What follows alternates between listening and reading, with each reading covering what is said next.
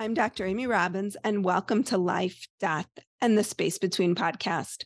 I'm a licensed clinical psychologist and medium, and here we explore life, death, consciousness, and what it all means.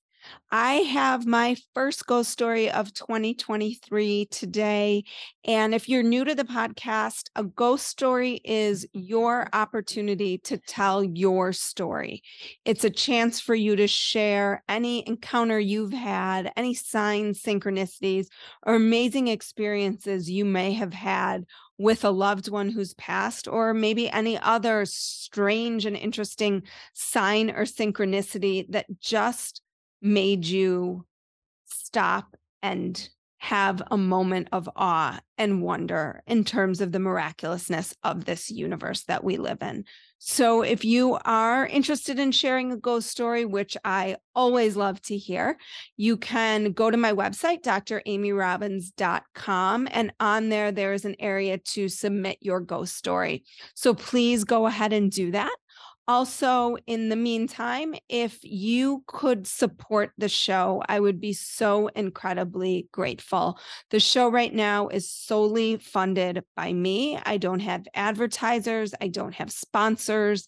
And until I do, I'm relying on your support. So if you love the show, if you've gotten something out of it, if you've learned something, if it has changed the way you live your life, the way you think about the world, the way you think about death and dying and grief and loss and what happens after we die and how we can continue to live the most meaningful life possible, then I ask for you to go to my Patreon page, which will be linked in my show notes and or you can just go to Patreon and type in Dr. Amy Robbins and I will pop up and you can give any amount. I've had people give monthly, I've had people give one-time donations when they can.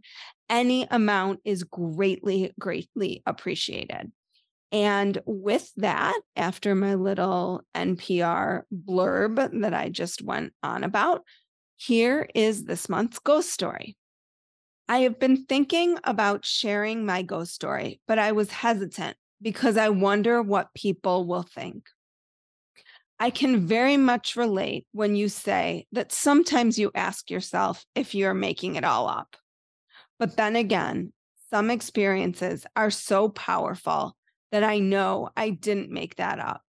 So here is my story, or stories, shall I say. I've always been a highly sensitive person, even as a kid. And now, thinking back on my early childhood years, I believe that even then I was experiencing spirit activity at night in my bedroom. But the first story I want to share happened about 10 years ago. I was visiting my mother in law. She and I get along really well. And I've known from the beginning she is very spiritual and has had mediumistic talents although she doesn't really use them. She had always told me that there was spirit activity in the house, but I never noticed anything myself until that one day. We were upstairs on the second floor in her sewing room, and she was showing me all the fabric she had, and we were checking which ones were still usable. We were just having a normal conversation as she was showing me all the different things she had purchased. At one point, she showed me a beautiful, very old cape embroidered with a pentagram. She was a practicing white witch and had bought this cape many years ago. She put it around my shoulders, and there was definitely this magical energy around the cape. We put it aside again and went on sorting fabrics. And then I hear someone saying in the hallway, I'm here, all right. And naturally, my mother in law responds, Okay, I've heard you. I assume it was her husband coming back from the pub, letting us know he was back, so I think nothing of it. Later on, we go back downstairs and I look around the living room, which was empty. I'm surprised and I say, I thought Fred was home. My mother in law said, No, he's in the pub all evening. I said, But I heard him saying he was here. She looked at me with raised eyebrows and said, That is the first time someone else heard that. I asked, Who? What? My cohabitant ghosts my mother in law said. I was stunned. I could have sworn it was her husband coming home because the voice was as clear as you are hearing my voice now. It was as clear as two people having a conversation. It never happened again, and I still regularly visit that house and sometimes even the second floor. I believe this experience might have had something to do with the cape, but I can't be sure. I haven't tried it on since that one time. But whenever I've had strange experiences and I wonder if it's all real, I think back to that evening because that moment was as real as it can get. And there were two of us who witnessed it. It wasn't just in my head, we both heard it out loud. The second story I want to share with you is about my mother. I have to tell you a bit of what happened before the actual ghost story. My mother died when I was 11 years old after a severe alcohol addiction. This addiction and her death impacted me greatly as a child and left me with serious trauma, a trauma I spent my childhood denying. When people showed me sympathy around this situation, I would always say I was fine and it didn't mean anything to me. You can imagine around 16 years old, life decided it was time for a rude awakening. Finally, coming to sense with all the things that had happened to me in my childhood, I was brought to the verge of depression. I was on the start of a very, very long healing journey. Over the years, I healed this trauma bit by bit, layer by layer. And as such things go, every time I thought I was done, another layer presented itself for healing. Until about four years ago, it was time for the last pieces to complete the puzzle. During that time, I started my training to become a Reiki master. And as you can imagine, my mother trauma resurfaced for another layer of healing. One day, my Reiki master said to me, Your mother is near. She wants to help you, but she can't because you've shut her out. You need to let go of the anger. Only then did I realize that, yes, in fact, I was still carrying so much anger towards her. Anger about how a mother can abandon her child. We did the most beautiful meditation that day, and I was able to release that anger and reopen my heart. Even more significantly, what I did in that meditation is to reconnect the energetic cord between us, symbolizing our reconnecting, me letting her back into my life. That day, until a few weeks after, I saw feathers everywhere, literally everywhere. Everywhere I would look, there would be feathers. It was as if my mother was making her presence known. Feathers have been the way she communicates with me ever since. Fast forward to last summer, my grandmother, 95, had a stroke, announcing her final week on this plane. She had had strokes before, and even though the nurses said it was very serious, part of me still believed or hoped she would pull through. As the week progressed, my faith in her recovery wavered, and I was struggling, feeling stressed and anxious. In a moment of despair, I called out to my mother and to my guardian angel to let me know what was going to be. If she was going to die, it was fine, but I just wanted to know so I could brace myself. The answer that came back was that I wasn't supposed to know. Well, yeah, thanks a lot. However, as I got up from where I was sitting in the garden and headed back inside, my eyes fell upon a spot on the grass with a bunch of tiny feathers. My mind went back and forth between recognizing my mom's signs and thinking the neighbor's cat must have caught a bird. I kneeled down on the grass to look at the feathers. There were so many of them. As I sat there, several feathers whirled from above. I looked up, fully expecting to see the bird who was losing all the feathers, but there was nothing, not a bird in sight, not even close. I sat there, my mind racing, trying to make sense of this, trying to find a rational explanation for what was happening. But there was none.